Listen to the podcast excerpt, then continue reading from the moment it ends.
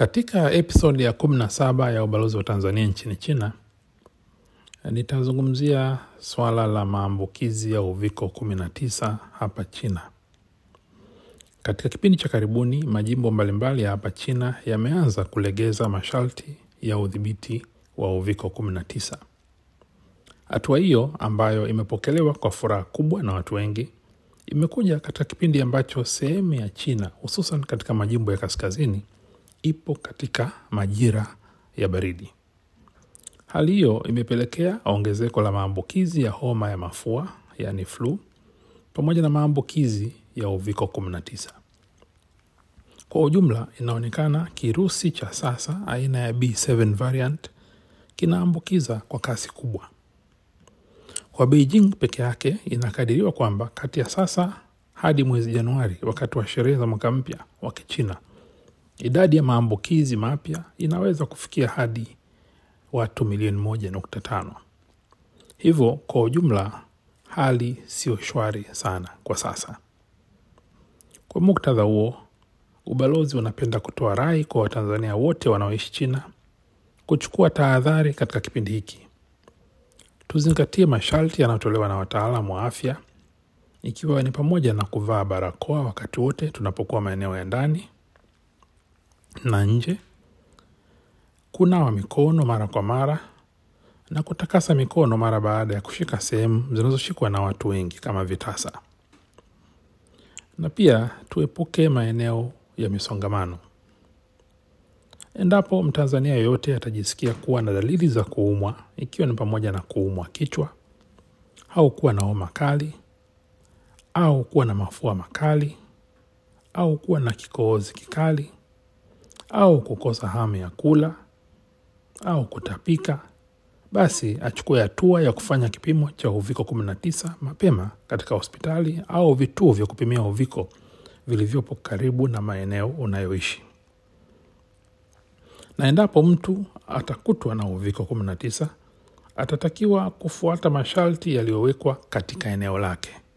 Kwa hapa, kila eneo lina itifaki yake ya kushughulika na watu ambao wamekutwa na uviko 19. Ni vizuri kila mmoja akafahamu itifaki ya eneo lake inataka nini.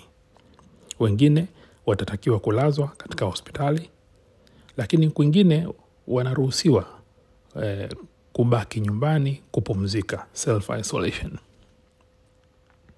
Aidha, nashauri katika kipindi hiki ni vizuri kuwa na akiba ya baadhi ya vitamins zinazoweza kukusaidia endapo utatokea kuumwa. Vitamini hizo ni pamoja na vitamin C eh, yenye miligramu elfu moja vitamin D3 yenye miligramu elfu moja na kuendelea hadi elfu tano nyingine zipo na zinc eh, miligramu hamsini. Na kwa wale ambao watajisikia wamezidiwa, inashauriwa waende hospitali ili kupata matibabu sahihi na dawa sahihi za kutibu dalili za ugonjwa. Aidha, ni muhimu kufanya mazoezi ya viungo ili kuwa fit katika, katika kukabiliana na magonjwa. Kwa kufanya hivyo, ndugu zangu, ninaamini mtu yeyote atakayeumwa atapata nafuu na atapona mapema tu. Hakuna sababu ya kuwa na hofu yoyote, na ndio maana serikali ya China imeamua kulegeza masharti makali yaliyokuwepo huko nyuma.